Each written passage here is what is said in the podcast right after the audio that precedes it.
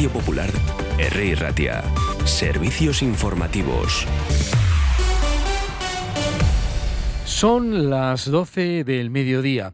El diputado de Infraestructuras y Desarrollo Territorial de Vizcaya, Manuel Pradales, ha afirmado en su última intervención en las Juntas Generales, tras ser elegido como candidato al Endacari del PNV, que ha sido un enorme honor trabajar por una Euskadi mejor desde Vizcaya. Y en este sentido, ha asegurado que su principal y único objetivo en los últimos 12 años ha sido dejar un territorio mejor, defendiendo los acuerdos como el camino más adecuado para construir y desarrollar un país. Pradales ha comparecido ante el Pleno de la Cámara Foral para responder a una pregunta del Partido Popular en relación a las obras en la carretera BI 3747, una intervención que ha aprovechado para despedirse de los junteros como acaban de escuchar.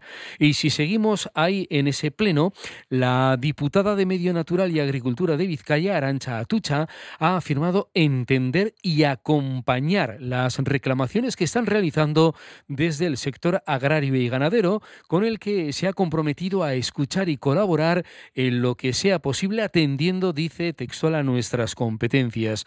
Y en este sentido ha apuntado que se está en un proceso abierto de trabajo para lograr un amplio consenso y medidas que sean efectivas y directas a los problemas que padece el sector. Solo son algunos de los apuntes que nos llegan desde este pleno en Juntas Generales de Vizcaya. Además, abordamos otras cuestiones, les damos cuenta cuenta de que los vascos residentes en el extranjero de forma permanente, CERA, recibirán sin solicitarlo del 16 al 22 de febrero documentación en su domicilio para votar en las próximas elecciones al Parlamento Vasco del 21 de abril. Los residentes temporales pueden inscribirse ya y hasta el 23 de marzo en el registro de matrícula consular como no residentes, aún ha recordado el gobierno vasco. Y ahora vamos de nuevo hasta el Congreso de los Diputados, donde hemos escuchado a la oposición y también al gobierno. En esta ocasión, para no quedarnos a medias, vamos a escuchar la respuesta que daba Pedro Sánchez a Feijó, que le acusaba de tapar el caso Coldo. Y en un momento de la intervención, Sánchez.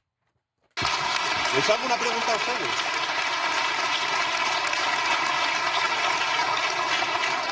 Les hago pregunta a ustedes, y a usted en particular, señor Feijó. ¿Sí? ¿Por qué cayó el señor Casado? ¿Por qué cayó el señor Casado?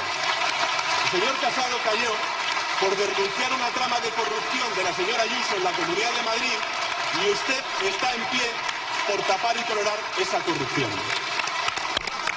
el y tú más. Las 12 y 3 minutos en el ámbito político hemos hablado con el secretario de organización de Esquerra Nicha, Íñigo Martínez Zatón. Le hemos preguntado por la próxima contienda electoral en el País Vasco, teniendo en cuenta que hay un espacio político de la izquierda en el movimiento eh, de Sumar y Podemos dividido en estos momentos.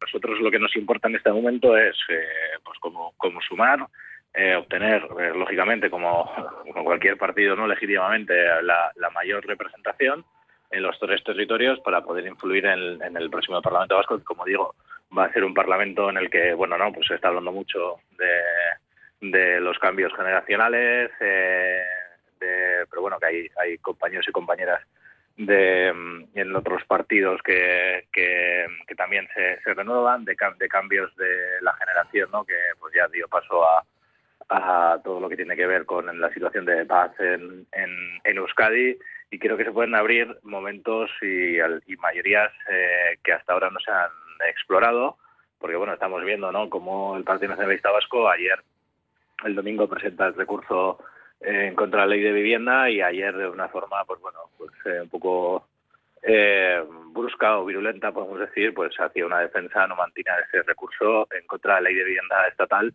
que es una ley de vivienda impulsada por nuestro espacio político en el gobierno de, de coalición y que es un paso adelante para las políticas de vivienda en Euskadi.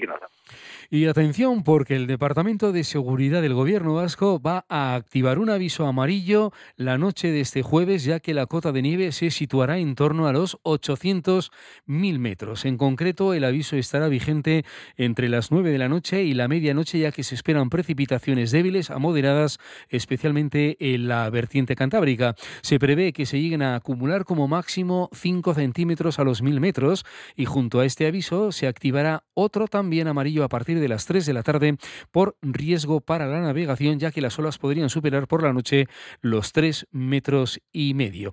La Agencia Vasca de Meteorología, Euskalmet, prevé ya para el viernes la cota de nieve se sitúe en torno a los 1.200 metros y que se produzcan heladas en puntos de Araba. Con esta previsión del tiempo para los próximos días terminamos este resumen informativo. A la una en Euskadi Gaur abundamos en estas y otras noticias. Agur.